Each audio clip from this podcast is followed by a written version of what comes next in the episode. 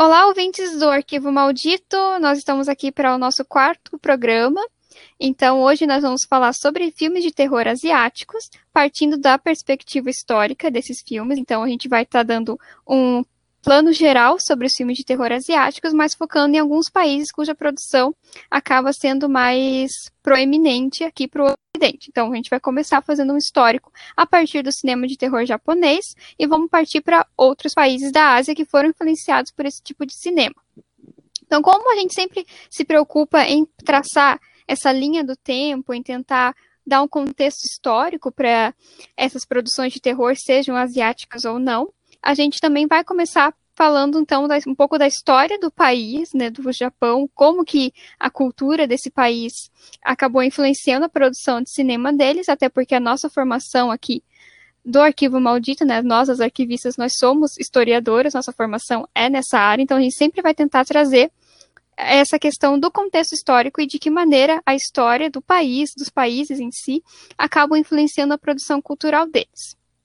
Então, para começar, a arquivista lá do Arquivo Macabro, ela vai falar para a gente sobre o terror japonês. Acho importante começar frisando que a Ásia ela tem muitos países, né? E a pesquisa ela foi longa, a gente demorou acho quase duas semanas pesquisando, mas acaba não tendo tanta informação assim. Então a gente vai focar em alguns países específicos, né? Porque não vai dar para focar em todos, mesmo os que têm é, o cinema, por exemplo, a Singapura, a gente não conseguiu achar nada muito específico dele. Mas vamos começar. É, acho interessante começar falando que uma das principais características dos filmes de terror asiáticos é que eles não são repletos de jumpscare, né? Então, uhum. o famoso jumpscare que a gente vê muito nos filmes hollywoodianos, a gente vai ver mais raramente nos filmes de terror asiático de uma forma muito geral. Também é interessante falar sobre como eles trabalham essa questão do terror, né? Que não é só o visual, mas eles também trabalham a questão do mistério, suspense, mas, e principalmente aquele ar de te deixar com aquele nervosismo, aquele medinho, né? No, então nunca é aquele susto ah, na tela, assim. É, normalmente ele é mais trabalhado. Então vamos lá para o Japão, então. O Japão, é, a gente pode traçar ele por décadas, mas eu vou focar em duas que eu considero as mais importantes três, na verdade, né? Lá o início, né, do, do cinema japonês, ele vai começar tendo como base o teatro, né, que se chama, eu talvez esteja pronunciando errado, é muito provável, né? Mas o teatro no, que era é um, é um tipo, era um tipo de teatro muito famoso no Japão, que eles ele tinha essa questão do, do terror, né? E uma das principais características dele era também assim, ele era dividido em duas partes. Na primeira parte, uh, os fantasmas, né, eles meio que se misturavam com os, com os vivos, então você não sabia quem era vivo e quem era fantasma. E aí na segunda parte do teatro é que você ia conseguir entender e ir vendo o desdobramento daquele, daquela cena, né?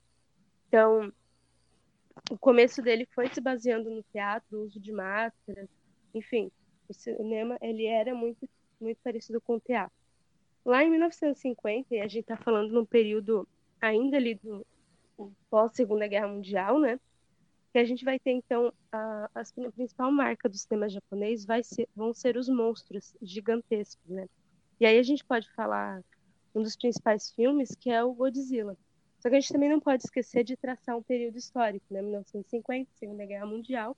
Nós tivemos a, as duas bombas que foram lançadas, né? A bomba de Nagasaki e Hiroshima. E as pessoas viviam com muito medo dessa radiação, de todas as consequências daquela bomba, né? Que foi, ela matou muita gente no momento, mas também matou muitas pessoas é, ao longo do tempo, né? Tem pessoas que têm famílias que ainda sofrem com as consequências, então com mutações, né? Uh, crianças que nascem com problemas porque muita gente morreu de câncer logo alguns anos depois porque por consequência da bomba. Então, o povo japonês naquele período, eles viviam com muito medo, porque não sabia direito quais seriam as consequências em geral, né? E aí vão nascer os filmes de terror com monstros gigantes. A gente pode citar como principal exemplo o filme do Godzilla, que foi lá de 54, né, 1954, onde a gente vai ter um réptil gigante que emite raio laser pelos olhos e rajadas de fogo pela boca, né? A gente vai ver esse medo se manifestando de alguma forma. Porque a gente nunca pode esquecer que a arte, ela é filha do seu lugar, do seu lugar, né? Ela tem o seu lugar de fala, mas ela também é filha do seu tempo.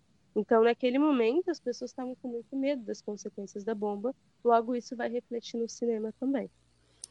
É, dessa questão da ameaça atômica, ela vai ser muito mais forte no Japão, né, por ser o território onde as bombas de fato foram lançadas, mas o medo atômico, a ameaça atômica, ela vai ser um medo constante nesse período em outras nações também, né, porque a gente vai sair da Segunda Guerra entrar na Guerra Fria, a gente você tem duas nações constantemente se ameaçando, né, de soltar a bomba atômica em seus territórios, a gente vai ter as guerras de procuração ali, então vários países, inclusive os Estados Unidos Sim. também vai produzir alguns filmes de monstros gigantes, é, ou então vai ter, tipo, tem um filme gigante que é bem isso, assim, é um teste nuclear no deserto, as formigas ficam enormes e começam a matar todo mundo. Então, mesmo que os Estados Unidos não tenha sido atacado, ele também vai ter medo do ataque é, e vai estar tá lidando com esse trauma da guerra também através do filme de terror, assim como o Japão também vai fazer, né? Até porque o século XX ele foi muito abalado, né, por guerras, por conflitos.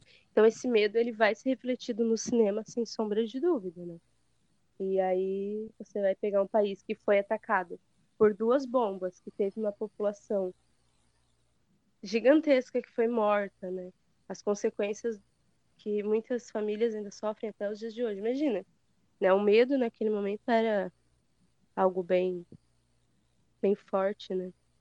E aí a gente sai da Segunda Guerra Mundial, já entra na Guerra Fria, quase em seguida, assim, é muito perto, né? Então imagina os traumas que, que vão ficando. Né? Sim. Então, é, passarei para os anos. Aí a gente vai ter, né, umas mudanças no, no cenário de cinema japonês, né? Vão mudar cada década, como qualquer cinema, qualquer tendência, qualquer outro país eles vão mudar ao longo do tempo. Mas aí agora eu vou focar nos anos 90, que eu achei interessante, porque ele vai trazer uma tendência muito parecida com o que tem nos dias atuais. E aí, então existe uma grande produção de filmes de terror que se baseiam nas crenças e nas tradições né, milenares do Japão. E aí isso é muito interessante, porque é, não estou fazendo assim uma crítica falando, ah, todos os filmes são ruins, mas a gente vê muito filme norte-americano que eles são bem genéricos, assim, né? A assombração tá ali porque tá. Simplesmente ela tá ali e pronto. Agora, nos filmes japonês, você, a gente vê muito as lendas, né? Então, é, você tem um fantasma que eles são ruins, eles são malévolos e irracionais e pronto, sabe? Você não precisa de uma explicação do motivo porque aquele, já, aquele fantasma é, é mau. Eu acho isso bem interessante, principalmente por trabalhar com a lenda local, né? Tem muito forte isso no cinema. E aí a gente vai ter os dois principais exemplos. Eu trouxe o nome, os nomes, acho que foi os nomes que eles foram mandados para os Estados Unidos, porque não teria a menor chance de falar eles em japonês, né? Mas o primeiro é o, eu vou falar, talvez eu esteja, esteja pronunciando errado, mas é Ringu, que é o chamado, né? Então ele foi ele foi primeiro produzido no Japão, ele é um, um filme japonês, né? Do, o nome talvez também esteja traduzindo o nome do, do diretor errado, mas eu acho importante a gente falar, que é o Hideo Nakata, talvez esteja errado, mas a gente deixa aí o nome certinho. E assim, é, ele vai trabalhar uma lenda local. Eu não sei você, mas eu, quando assisti o chamado, todos os três, o terceiro eu acho horrível, né? Eu não gosto do terceiro filme, mas o primeiro para mim ainda é o melhor. Mas quando eu, eu assisti, eu me senti um pouco perdida, assim, no, nos filmes, sabe? Porque você não entende muito bem quem é aquele fantasma no primeiro momento. Você tem a história dele. E no terceiro filme, meio que é dada uma redenção, assim, para Samara, né? Dado um fim para a história dela. E mesmo assim, ela continua sendo um fantasma ruim. Ela volta, enfim. Então, quando eu assisti principalmente o terceiro filme, que ele traz uma espécie de desfecho, assim, né? Eu fiquei um pouco, fiquei um pouco confusa, porque normalmente a gente vê nos filmes norte-americanos que você colocando fogo nos ossos, ou enfim, é, você consegue cessar aquela maldição. E ali isso não acontece. E aí eu só fui entender isso quando eu fui pesquisar sobre as lendas japonesas, né? E a mesma coisa acontece com talvez novamente esteja pronunciando errado, mas é Ju-on, que é o grito, que é do Takashi Shimizu, esse esse diretor tem muitos filmes bons. E novamente, ele foi um um filme que eu só fui conseguir entender ele direito quando eu consegui pesquisar as lendas japonesas. Porque quando você, ele vai para o remake, ele fica meio perdido ali, né? Qualquer pessoa que entra naquela casa morre, mas por quê? O que que acontece, né? Não sei se você ficou com essa impressão. É, também. o que eu sinto um pouco no assistindo os, os remakes, né? Porque eu fui assistir primeiro os remakes americanos, né? E depois ver os originais.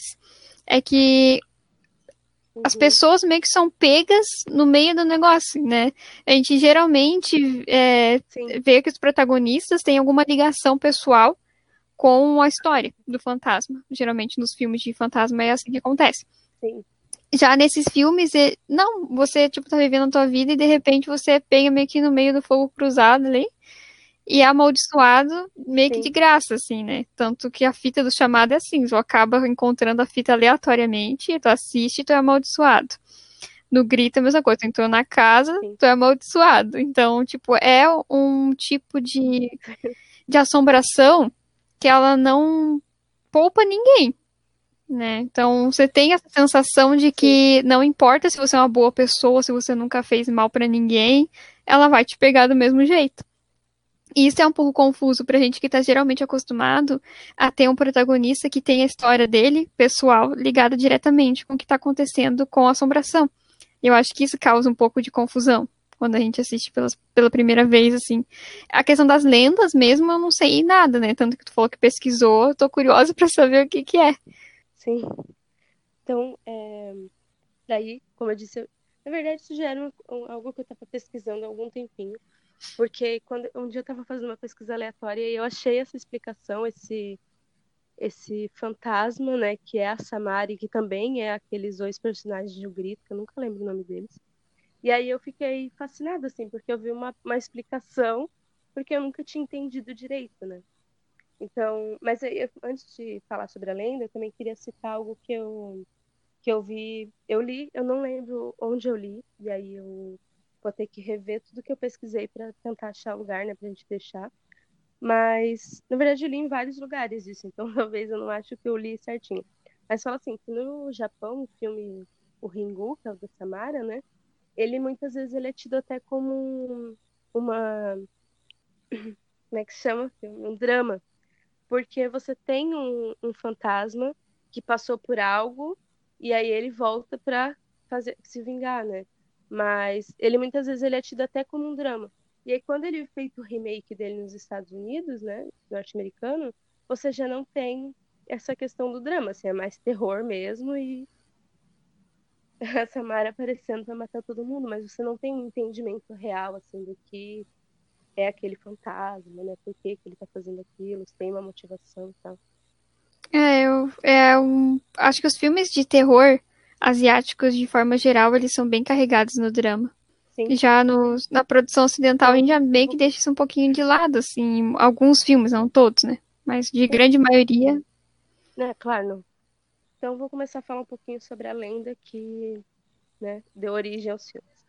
O nome do espírito seria, eu não sei pronunciar, então uh, vou falar como eu acho que é. Se tiver errado, desculpa. Mas eu leio Onryo. Talvez seja errado, né? Provavelmente está errado. É, mas o que seria ele? Esse, esse espírito, ele seria basicamente e simplesmente um espírito vingativo, né? Então são pessoas que tiveram, é, que morreram de forma repentina, tiveram a linha da vida interrompida, então foram assassinadas ou mas geralmente são assassinadas onde elas têm, geralmente não, elas são, né? Porque o motivo de você ter a sua linha da vida interrompida é um assassinato, basicamente. Então, é, teria mais tempo de vida, mas alguém foi lá e tirou esse tempo de vida deles. Então, assim, eles simplesmente querem, eles vão, eles não conseguem fazer essa passagem, né? Eles não têm essa paz para fazer a passagem.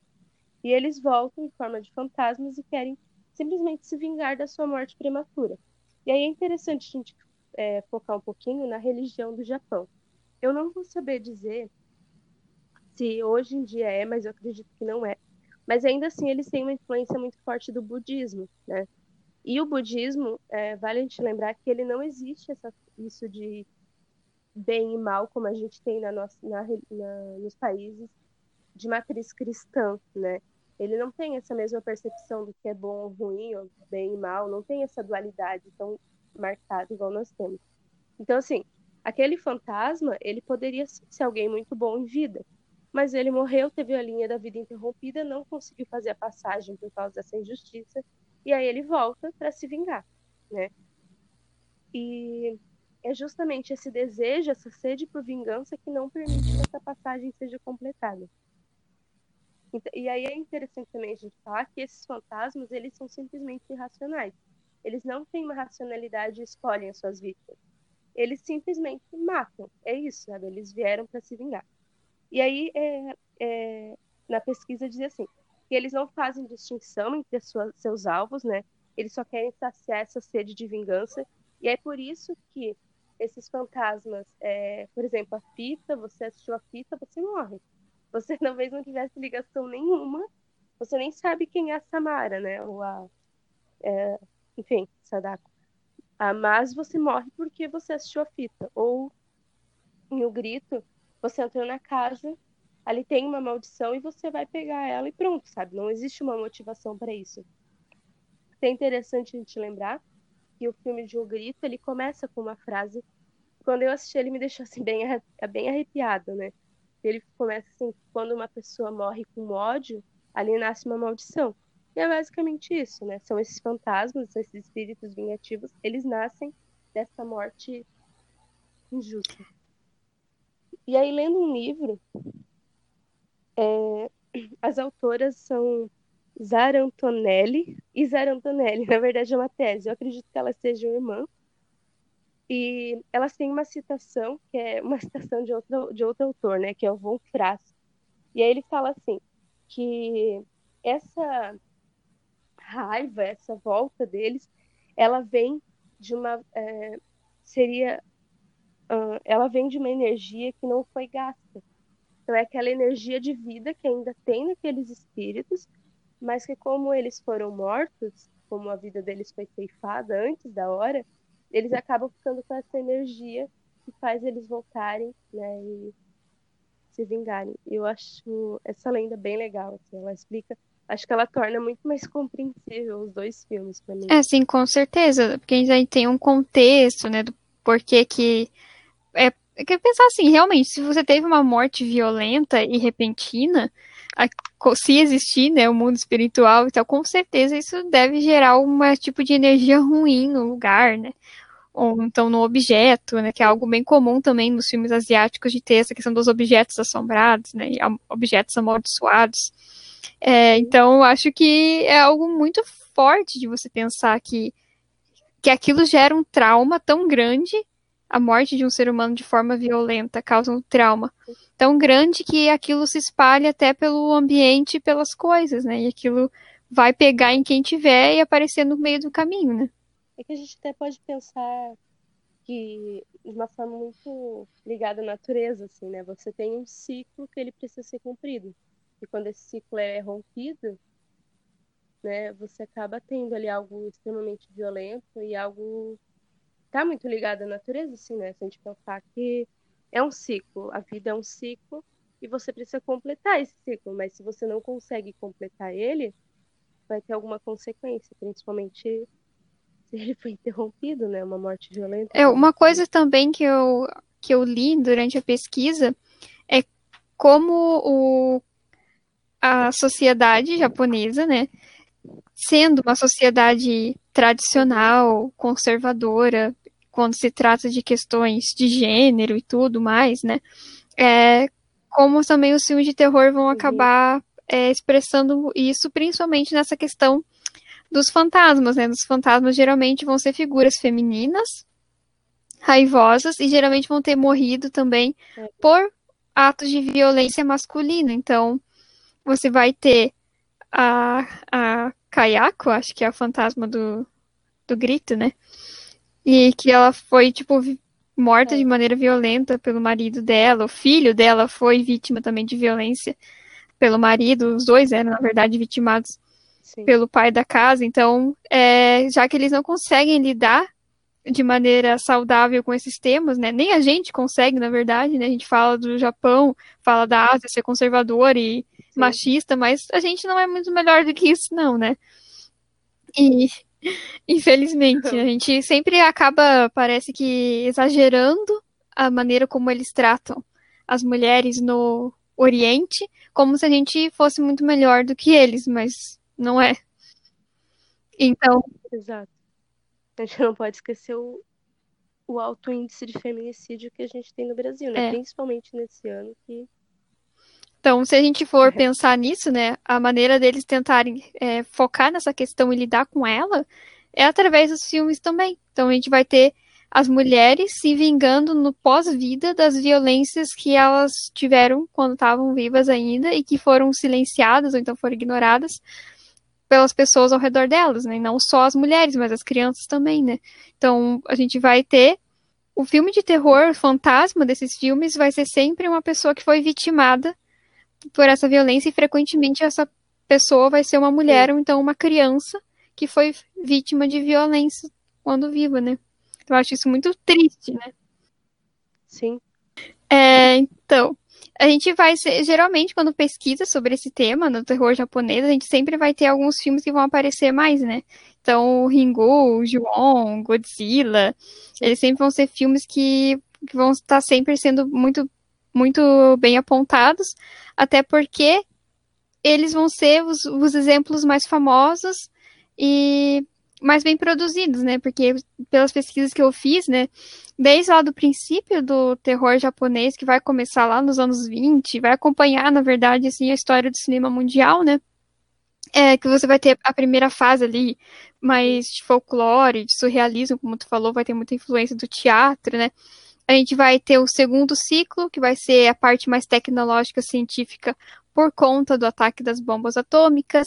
Aí o terceiro ciclo, que é onde entra o chamado e o grito, que vai ser meio que uma fusão do, das tradições do folclore, que aí vai entrar essas lendas, junto com a parte tecnológica. Então a gente vai ter muitos filmes de terror sobrenaturais que usam da tecnologia. Então o Ringu vai usar a fita VHS. Vai ter acho que é uma chamada perdida, se não me engano, que ficou a tradução daquele remake, que também vai ser assombração através do celular. Então, vai ter muito, muitos filmes que vão usar da tecnologia é, ligando com essa questão mais folclórica mais sobrenatural, antiga, assim, né? Porque é para mostrar que mesmo que o Japão seja hoje um país extremamente é, focado nessa questão do progresso, da tecnologia, ele ainda guarda muito na essência dele essa questão das lendas, né? Do folclore deles é algo muito forte e que vai aparecer no filme de terror.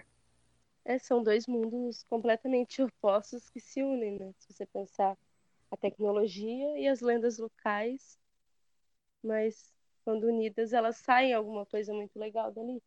Quando, na maioria das vezes, elas é, são. Eu acho interessante isso, porque isso no Ocidente não vai pegar tão forte. Vai, vai acontecer de ter esses filmes inspirados exatamente nos filmes de terror orientais. Né, que sejam remakes deles, ou ainda, tipo, cópias descaradas, assim, ou coisas inspiradas dos filmes de terror orientais, porque a gente não tem essa relação com a tecnologia dessa maneira, né? Nem tanto essa questão também com o passado folclórico vai ter tanto essa ligação. É, outra coisa que eu li também é que, sendo marcado por esses ciclos aí, né, de terror, o terror japonês ele meio que se saturou nos anos 2000 em diante. Então, é, o que eu vi é que acontece que vai ter muito eles mesmos vão fazer remakes do Ringu e do João à exaustão. Vai ter muita continuação, muito filme de. Até teve o, o crossover, né? Do Sadako versus Kayako lá. Que eu não cheguei a ver, mas eu só vi, tipo, trailers assim, e parece ser muito, muito, muito tosco, e eu nem quis ver. Acho que ele é mais pra assistir como comédia, assim, porque é... não tem como levar a sério. São Não dá. É, porque é meio engraçado consigo, você sabe? ver, tipo, a, a Samara e a outra menina lá, a Sadako e a Kayako, saindo no braço, sendo fantasma. Eu acho isso meio, meio estranho. Sim, Vai ter que ser comédia, porque vai ser mais ou menos na ideia de Fred versus Jason, assim. Que não é pra levar a sério completamente. É só. Eu acho que é mais aquele famoso fanservice, sabe? Os fãs querem, os fãs pedem. Então vamos fazer. E aí fazem. Mas É, nunca também uma tentativa, sentido, acho que, assim, né? de ressuscitar o gênero dentro do Japão, que é um, algo que tem se enfraquecido bastante, né? Segundo as Sim. fontes, pelo menos, que, que eu pesquisei, que o terror japonês, a partir dos anos 2000, ele vai... A importância dele vai estar mais nas influências que ele vai ter, que ele vai gerar, né? Nos outros países asiáticos, Uhum. do que nas próprias produções dentro do Uhum. território. Sim. Então aí nós entramos no resto da Ásia, né? Ou minimamente, já que, como tu falou também, as fontes para pesquisa sobre terror asiático geralmente focam bastante no Japão. E agora, por conta do sucesso dos filmes da Coreia do Sul, tu acha um pouquinho Sim. mais de coisas sobre a Coreia do Sul também, mas dos outros demais países, né? Indonésia, Tailândia, assim, você não acha tanta coisa. É, até a China. Não, bem pouco. Então a gente pegou aqueles que a gente conseguiu achar um pouquinho mais de fonte sobre, né? É, Coreia do Norte, eu tentei fazer algumas pesquisas que fossem não muito suspeitas, né? Não muito tendenciosas, né? Porque a gente sabe que a mídia ocidental sobre a Coreia do Norte é uma coisa bastante tendenciosa. É, e eu só consegui achar a versão que eles fizeram do Godzilla, né? Que é o Pulgasari. Mas não tem muito o que falar sobre isso, não. É, Uhum. a gente tem pouquíssimo acesso à informação confiável sobre o país, sobre a produção cultural dele. Então, para não cair em estereótipos preconceituosos, eu preferi não citar muita coisa sobre a Coreia do Norte aqui. É, Então, Tá, tá vou tentar falar um pouquinho sobre o terror chinês, tá? O terror chinês ele vai ser bem próximo do terror japonês nos temas, então a gente vai ter bastante terror sobrenatural e vai ser bem marcado exatamente pela essa questão dos fantasmas, da, do mundo sobrenatural, do mundo espiritual. E assim como o terror japonês, ele vai mostrar o impacto dessas forças espirituais no cotidiano das, de pessoas comuns.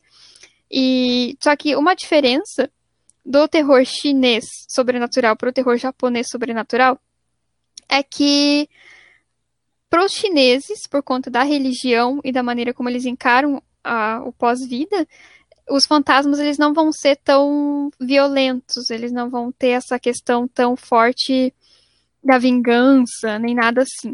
Eles vão ter mais o medo mesmo gerado ali pelos, por esses chineses, é mais com o descaso com a memória dos mortos, é, de não aceitar né, o processo da, Uhum. passagem, então é, vão ser filmes que eles vão ser mais melancólicos, mais é, dramáticos, mais obscuros, assim, eles não vão ter tanto essa questão da, de mortes acontecendo adoidado nos filmes, ninguém morrendo por conta das maldições.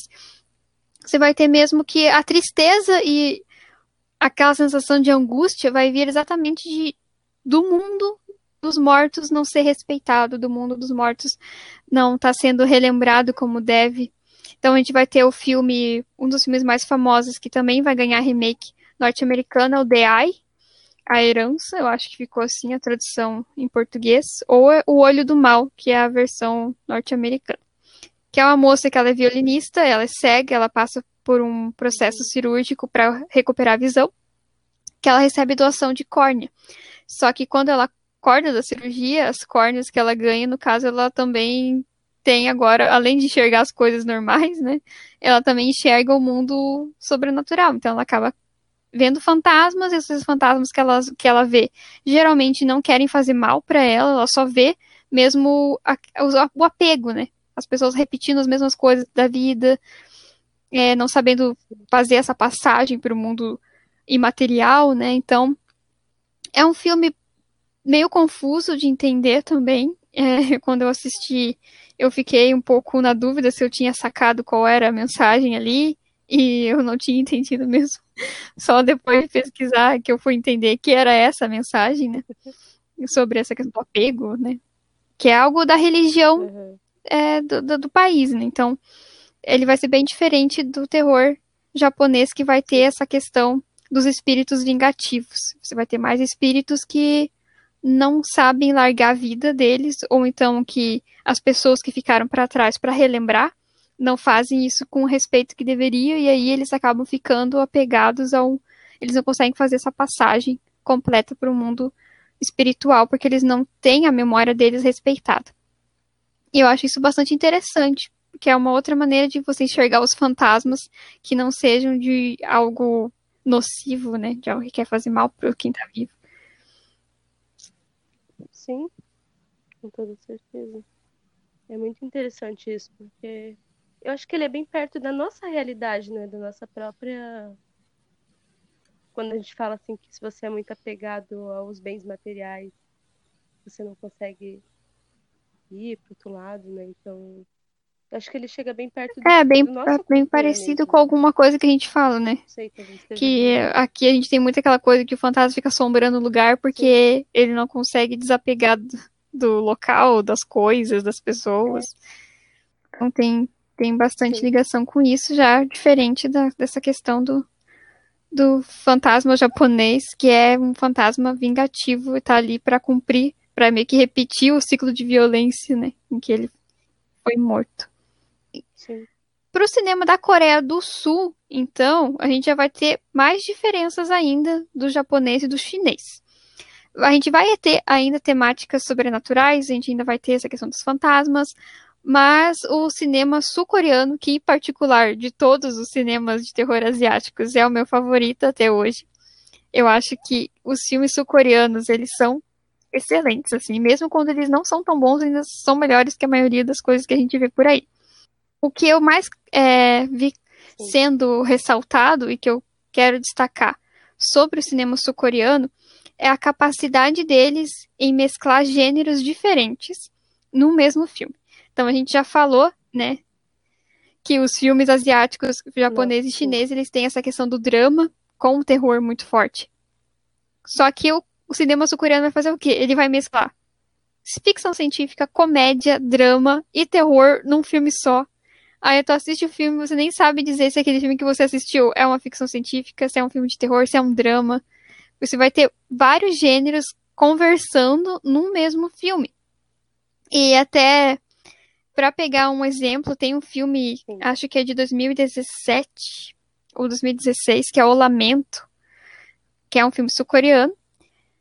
E é um filme assim Uhum. que é extremamente diferente de tudo que eu já vi. É um filme que é sobre possessão demoníaca, mas ao mesmo tempo é sobre fantasmas. Só que ele tem várias partes do filme que você tem vontade de rir das coisas que estão acontecendo. Tem momentos que são extremamente dramáticos e fortes. Aí tem horas que é um terrorzão, assim, bem mais gore, mais forte visualmente falando. Termina o filme, você não sabe se aquele filme é um terror sobrenatural, se é um filme de demônios, se é uma comédia, se é um drama.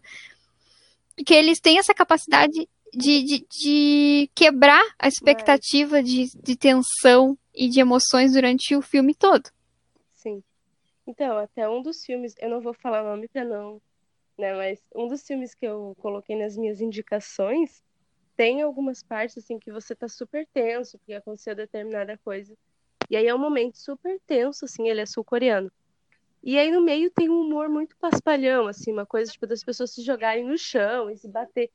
Só que aquilo não, que, não quebra. Eu não sei o que que eles. Não sei o que que é, mas tipo, aquele momento pastelão ali, ele não quebra aquela aquela tensão do. E eu, eu acho sabe? É muito bom é que eles conseguem fazer essa mesclagem de gênero É, um- sem parecer fora de tom. Sim, exato. Você não perde o tom. Você tá ali triste, você ri, você volta a ficar triste sem perder o. Aquele negócio Eu acho terror, excelente, sabe? Acho assim, muito é legal como também. você tem que ter um domínio técnico muito grande para você fazer esses gêneros diferentes conversarem bem. Com certeza, porque são opostos, né? Terror e comédia, principalmente, não, meu, é cada um é para um lado e aí você colocar eles juntos. E assim, você tem É. que ser muito seguro do que tá fazendo, eu acho também. Porque para você colocar ele passar do ponto da comédia e tirar toda a tensão que o filme de terror É bom de ter, pegar exemplos de é filmes de fácil, né? comédia de terror do Ocidente, que a gente vai ter, eles vão pesar muito mais pro lado da comédia do que do terror. Então, mesmo que você vai ter um filme é, slasher de comédia, você não vai ficar com tanto medo, você vai ficar mais relaxado durante o filme inteiro. Você vai assistir de boa porque você sabe que é uma comédia. É, eu acho eu só ia citar o filme que eu cito cada. Eu nunca tenho oportunidade de falar desse filme, eu sou apaixonada por ele, que é o, o Trem para Busan. Sou enlouquecida por esse filme. Eu indico ele para todo mundo. Mas você tem, assim, aquela tensão, né, dos zumbis e tal. Mas aí você tem uns momentos que você fala, meu, eu não acredito que eu ri. E, e, e ao mesmo tempo não perde aquela tensão, assim. É, eu, eu, não entendo, não sei o que que acontece. Eu acho que eles entendem que é impossível você viver uma situação de tensão ou de medo sem em algum momento aquilo se quebrar por um acontecimento. É, às vezes é um riso involuntário, né? De uma situação que acontece que não era para ser engraçada, mas acaba ficando engraçada. E eu acho que isso aumenta a potência do terror, porque você tá relaxado quando você não deveria estar. Tá, e no segundo seguinte tá, tipo, acontecendo coisas super graves de novo. E você tá preocupado, mas você não sabe se aquela preocupação vai durar, quanto tempo vai durar. Você é meio que pego de surpresa por essas emoções diferentes no mesmo filme. Outra coisa que eu que eu acabei vendo é que os finais, né, dos filmes de terror asiáticos, geralmente eles não são finais felizes. É, geralmente o filme ele vai, mesmo que ele não acabe mal completamente, né, que você não, não tenha todo mundo morrendo no final do filme, você dificilmente vai ter um final que o filme acabou e você vai se sentir, nossa, que alívio, deu tudo certo. Não, mesmo que as pessoas acabem vivas, no final você viu com uma sensação ruim de que podia ter sido melhor, de que aquilo, sabe, uma, uma sensação de tristeza maior do que de alívio por o filme ter acabado e todo mundo tá bem. E é algo que a gente já não vê no cinema ocidental com tanta frequência, né? Acho que tem filmes, sim, que vão ter esses finais mais negativos, só que eu acho que eles sempre vão apegar pro totalmente negativo. E o final do filme sul-coreano, ele ao mesmo tempo que ele é negativo, você tem uma questão positiva. É, até citando de novo aí o trem para Busan. No final do filme, a moça lá, dando spoiler, né? Porque se não viu o filme, devia ter visto já, né? tá erradíssimo. É, é, a gente vê que a moça ela que tá grávida e a menininha sobrevivem, né? Elas, a gente fica com medo a hora que elas estão atravessando aquele túnel que o pessoal, os soldados que estão esperando, atirem nelas e que elas morram.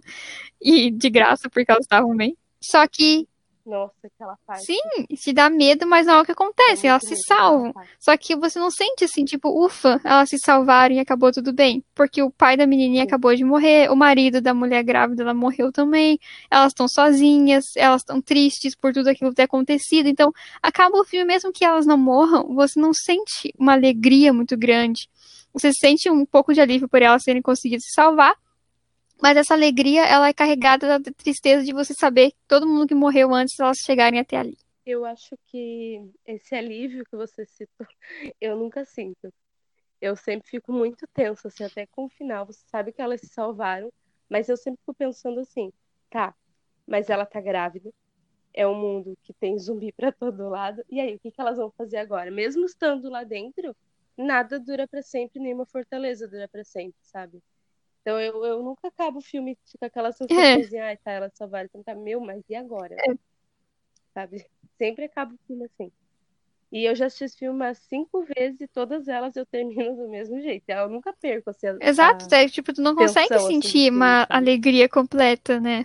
Seja pela perda que elas sofreram ou por todas as coisas que elas vão ter que viver depois daquilo ainda. Elas estão vivas, mas a, a coisa não é assim, sabe? Tipo, assim como a vida no geral não é, né? Então eu acho que o cinema sul-coreano ele pega muito essa, eles passam uma realidade maior. Eu tenho essa sensação de que eles passam para você mais verdade do que os filmes de terror ocidentais, aliás, né? Que sempre parecem meio meio artificiais dentro das coisas que acontecem Sim. neles, porque se tá acontecendo coisa ruim, é coisa ruim o tempo todo, e a vida das pessoas meio que gira em torno daquele acontecimento, nunca dá um, uma pausa para respirar. E os filmes sul-coreanos, eles as pessoas agem com maior naturalidade. Sim. É isso que eu sinto. Assim como os filmes de terror brasileiros também me passam isso. As pessoas agem com uma naturalidade maior com as coisas que estão acontecendo.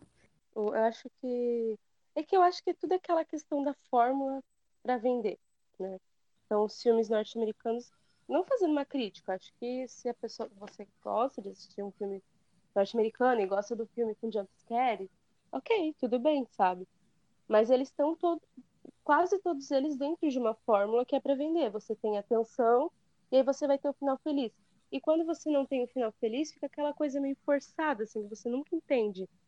Né? Eu vou citar um filme aqui que eu gostei do filme no geral, mas que é aquele A Hora da Sua Morte. Eu não sei se você já... É, eu gostei do filme, não é assim, oh meu Deus, que filme incrível.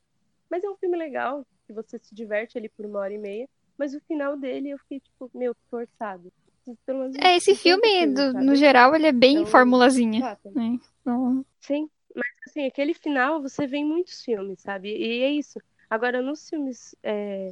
Acho que não só os sul-coreanos, mas os japoneses de uma forma. Japonês não, perdão. Os asiáticos, de uma forma geral, você vê que esse final não tão feliz, ele não é forçado. Ele é, porque eles entendem que, mesmo que as pessoas sobrevivam ao que aconteceu o filme inteiro com elas, elas ainda vão ter que carregar uh, os traumas todos, né? Que aconteceram durante o filme, as perdas que aconteceram durante o filme, durante a história delas.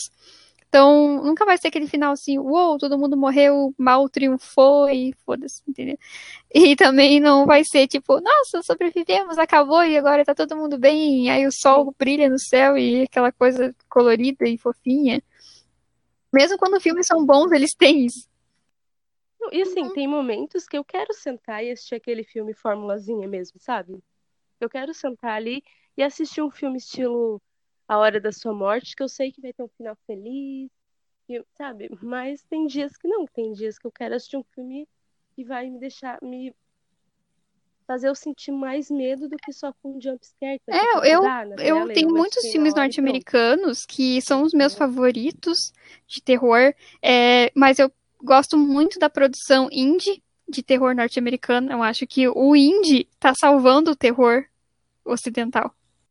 Porque é ali que tu vê filmes que fogem mais da fórmula, Sim. arriscam fazer coisas que os outros filmes não fazem. Até alguns filmes indie de terror ficam tão famosos que eles passam a ser mais mainstream, assim.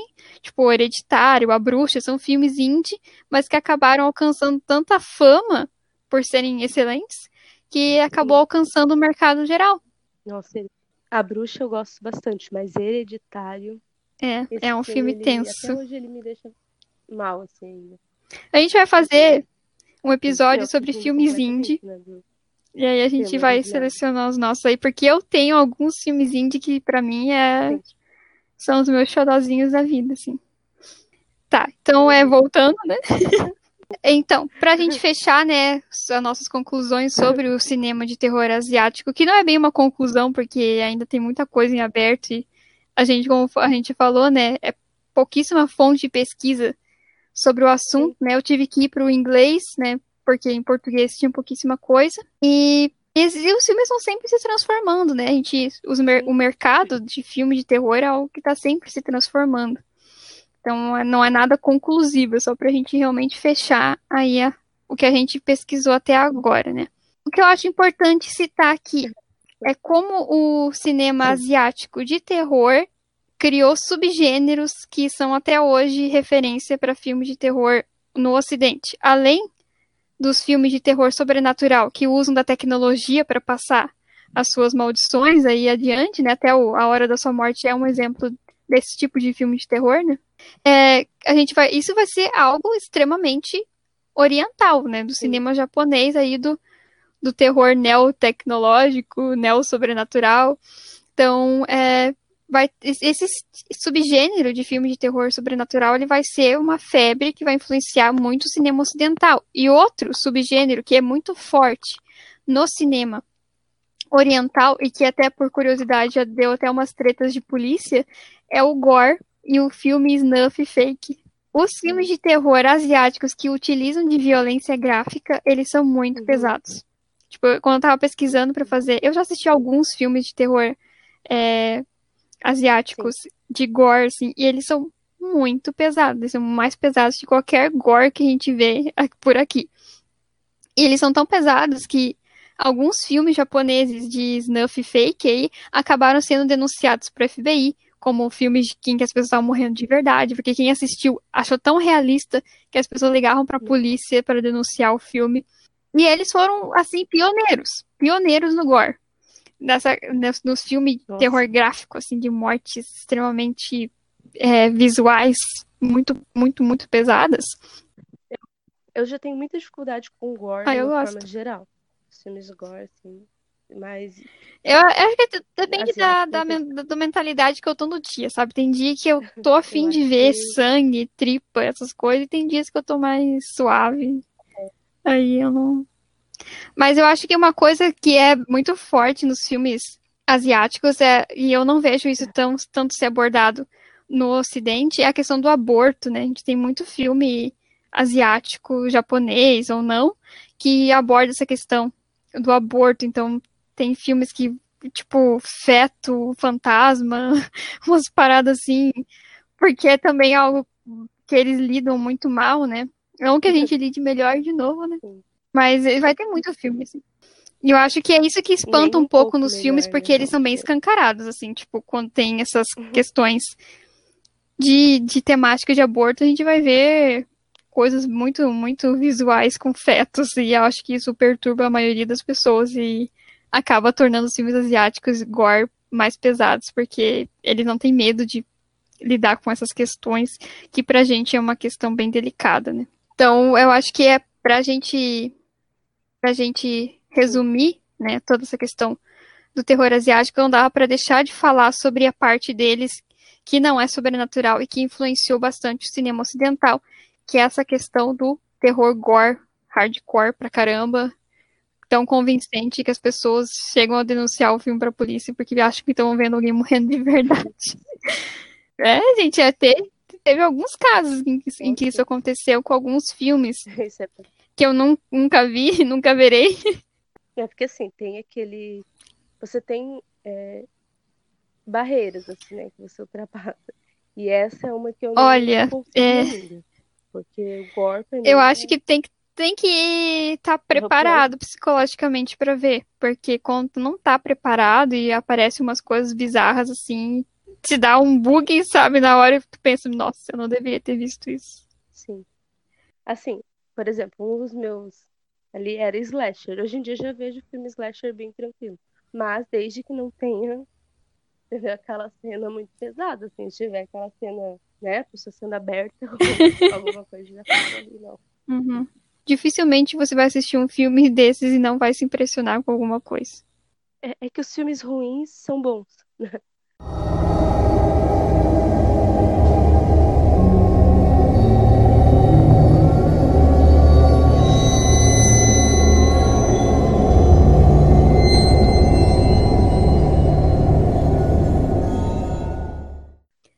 Vamos agora para as nossas Sim. recomendações, né, de filmes e séries e outras produções eh, asiáticas que a gente traz aqui como recomendação para vocês eh, entenderem mais sobre cinema e outras produções de terror asiáticos, conhecer mais ou coisas que a gente assim considera joinhas preciosas desses países. Pode começar. Posso? Então tá. Eu vou começar dando aí uma indicação do Japão, né? Ele tem um remake, mas não, não aconselho. Eu nunca assisti, mas o que eu, eu não tive coragem de assistir o remake, eu preferi assistir o original. E aí o que falam é que o filme, o remake não é tão bom, mas ele é mais famoso. Seria Dark Water, Dark Water, acho que é assim que fala. É, também Água Negra, né? Então ele conta a história de uma mulher divorciada que vai morar com a filha em determinado lugar. E aí algumas coisas começam a acontecer. Mas o mais interessante nisso é assim, você fica apavorado no filme com uma bolsa. É isso, uma bolsinha. Você vê aquela bolsinha e fala, meu Deus do céu, vai dar ruim. O filme inteiro, assim. E, e o que eu acho muito legal nesse filme é porque ele não tem. É, claro, tem alguns momentos ele tem, mas é, você não tem aquele monstro pulando na tela em momento nenhum. Você vai se agoniando ali com aquele drama, né, que tem em volta de tudo que tá acontecendo. E o final dele é. Enfim, não vou dar spoiler. Mas o remake dele ficou mais famoso por causa é, do caso da Elisa Lam. Você lembra daquela Ah, menina sim. que apareceu dentro da caixa d'água lá nos Estados Unidos? E aí ele ficou muito famoso por causa de muitas coincidências assim que tinha no filme com o caso da menina, tipo a roupa que ela usava, enfim, um monte de, de coisas que eu não vou entrar agora aqui no mérito, né? Não vai se alongar demais. Mas eu gosto muito do original, é muito bom, vale muito a pena assistir. Aí o segundo é uma indicação lá da Coreia do Sul, né? Que é O Hospedeiro. Ele tá na Netflix. É um dos né? meus favoritos. Ele Amo. começa ali, não sei se você já assistiu, mas esse filme é muito legal. Eu gosto muito dele. Aquele começo, principalmente aquele começo dele, ele fazendo uma crítica meio assim, né, aos Estados Unidos. Ele tem ali uma. É, você tem que ficar ligado pra pegar ela, senão você não percebe, assim, mas ela tem ali. E é esse filme que eu falei que eu acho que tem uma cena muito pastelão, assim, que acontece daquilo com a menina e eles estão lá no, tipo, no, entre aspas, num velório, e eles se jogam no chão, começam a se bater, começam a brigar no meio do negócio. E aí, de repente, já volta a ficar tudo muito tenso, e você fala, meu Deus, mas como é que eles fizeram essa transição tão perfeita que eu ri e quase chorei ao mesmo tempo, sabe? É, é muito legal isso. E aí, o terceiro filme, esse é um filme que eu gosto bastante, já ouvi muita gente falando mal dele, mas ele é um filme ali da Singapura, Malásia, se não me engano. Eu, eu, eu achei ele como Singapura, Malásia, né?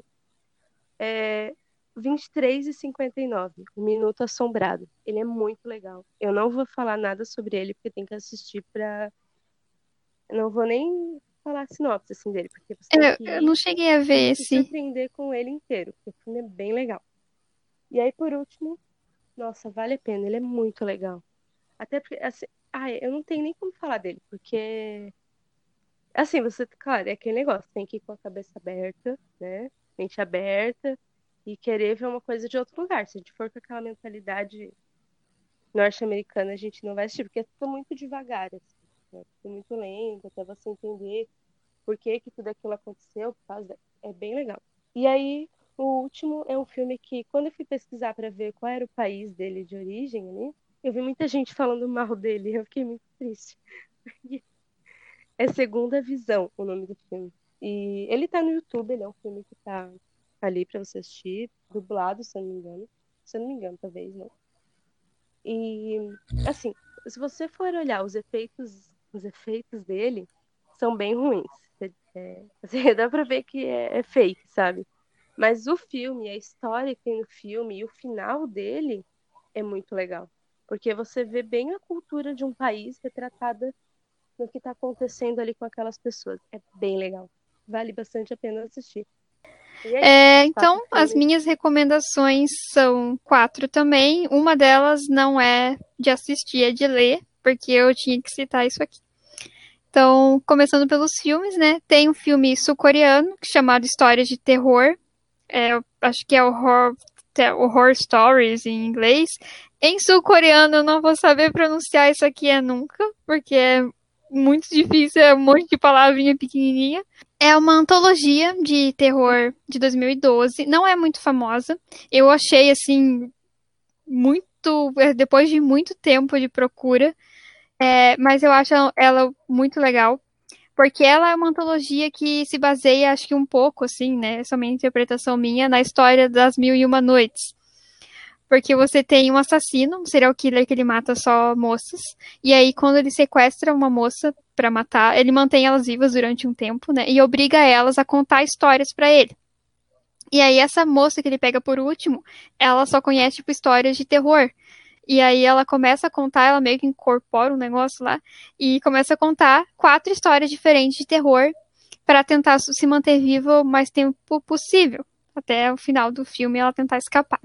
Então, cada história vai ter focos diferentes. Você vai ter história de fantasma, vai ter é, história de zumbi, vai ter história de assassino, um monte de coisa assim, bem diferente uma da outra. E todas as histórias são, tipo, muito assustadoras e muito tensas. É um negócio, assim, absurdo de tão tenso que é. É um filme bem longo. E como todo filme asiático, ele tem uma progressão mais lenta, né? E, mas mesmo assim, tu não sente o tempo passar. Porque tu tá o tempo todo tão. Ai, meu Deus, sabe? Tipo, o que, que vai acontecer agora?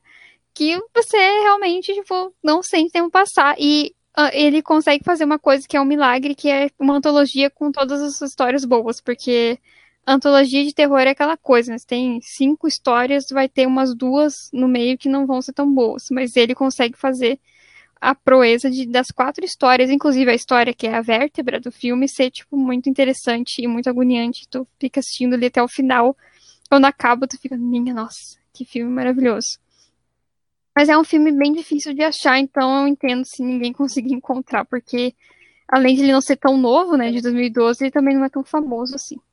É, o segundo filme é um filme que está na Netflix, é um filme indonésio, chamado Fortuna Maldita. Eu achei como Maldita Fortuna também, mas eu não sei qual é a versão correta, mas vou falar Fortuna Maldita, porque parece mais com o nome de filme de terror. Eu também não vou saber falar o nome dele original, apesar de ser um pouco mais fácil do que o outro. É um filme dirigido pelo Timo Janto, eu não sei se é assim que se fala o nome do cara, mas ele é tipo Evil Dead da Indonésia e eu acho muito legal. Um dia eu ainda vou fazer uma lista sobre todos os filmes do Evil Dead de outros países, porque todo país tem um Evil Dead. É meio que uma homenagem, assim. Tem Evil Dead sueco, tem Evil Dead alemão, tem. E agora tem o Evil Dead indonésio também. É aquela coisa, né? O pessoal vai pra uma cabana e tem, todo mundo fica possuído por demônio e é aquela coisa nojenta, bem, bem divertida, assim. Eu vi que muita gente também fala mal desse filme, mas quando eu assisti eu gostei muito dele. Ele também tem uma questão de efeitos especiais ali que talvez seja o que o pessoal não gosta muito, que compromete algumas vezes. Mas eu acho que não chega a prejudicar a experiência como um todo. Eu acho um filme bem divertido. E eu acho que não tem dublado, mas está no Netflix legendado.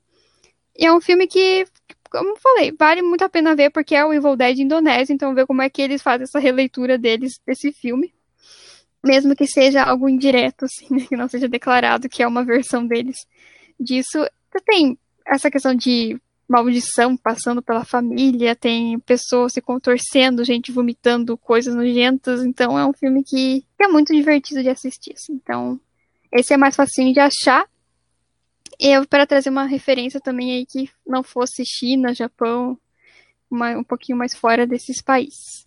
A terceira indicação é um filme japonês, que é Noroi, A Maldição, o nome. É um filme de 2005.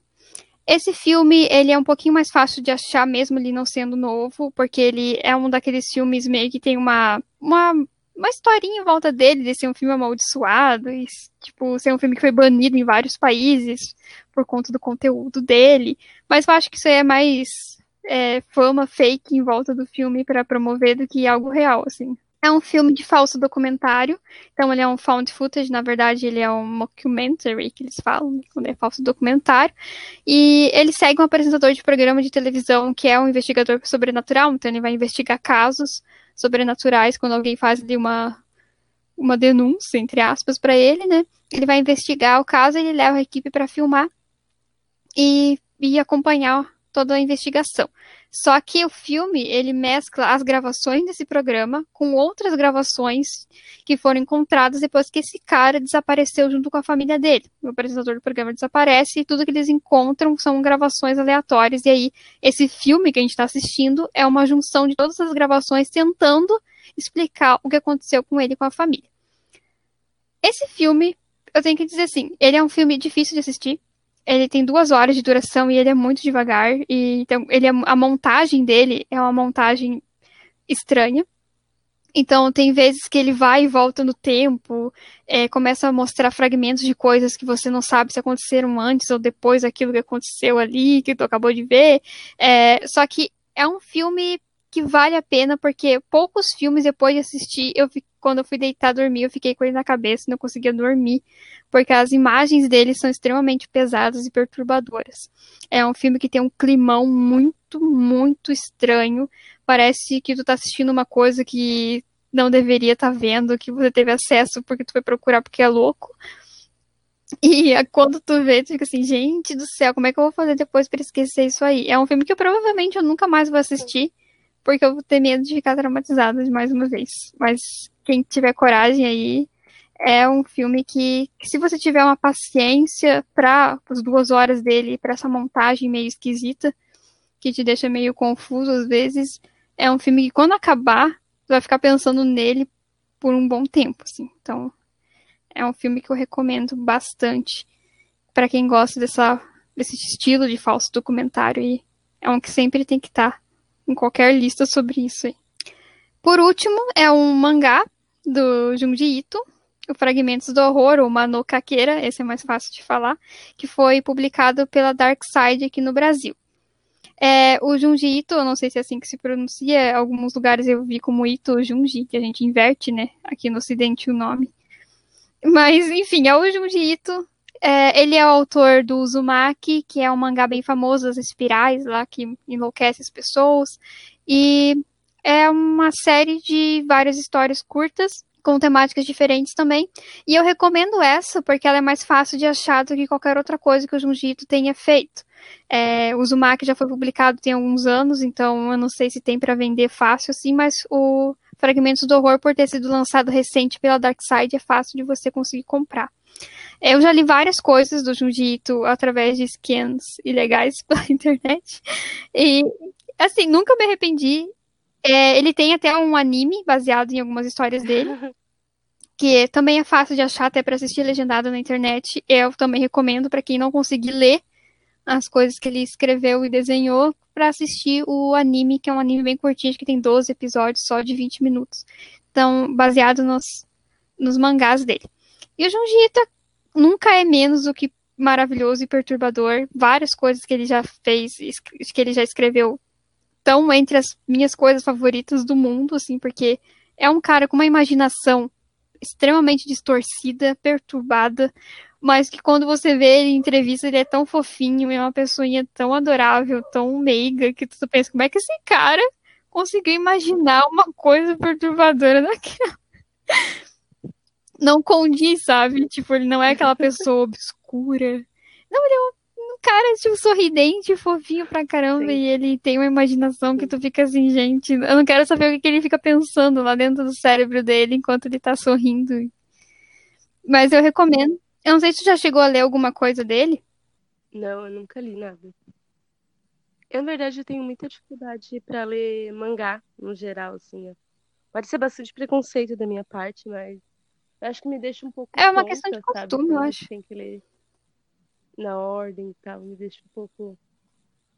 Eu não sei, acho que é, é um... Olha, tá perdendo é, muitas coisas boas, porque, olha, o que se trata de mangá de terror, tem muita coisa boa.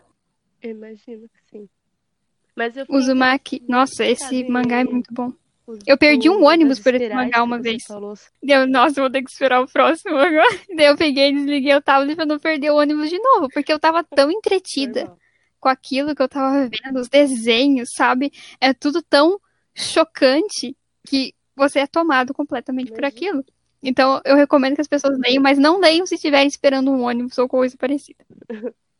Teve um livro que eu, eu li, é, sul-coreano ele também, e eu perdi o, o ponto onde tinha que descer. Eu desci uns quatro pontos em frente da minha casa também. Que é, deixa, ele também é uma boa recomendação, embora ele não seja. É, ele é de psicopata, assim. É o Bom Filho, o nome dele. Vou procurar. É de uma autora, então, é uma mulher. É muito perturbador. Eu acho que a gente tá vendo aí. Sim, é porque eles têm uma criatividade imensa coisas muito perturbadoras. São... Então é isso, pessoal. Aí a gente fez o nosso panorama geral sobre o cinema de terror asiático. Deixamos as nossas indicações para vocês. Pedimos desculpa por qualquer pronúncia errada que provavelmente aconteceu aqui. Para quem entende de japonês ou qualquer outra língua que a gente citou aqui, por favor, nos perdoe por ter falado errado, porque a gente realmente não sabe. Então, até a gente aprender, vamos continuar falando errado. Espero que vocês tenham gostado, que tenham aproveitado, que tenham aprendido coisas novas, assim como a gente aprendeu durante nossas pesquisas. E é isso. Muito obrigada por nos ouvir e até a próxima.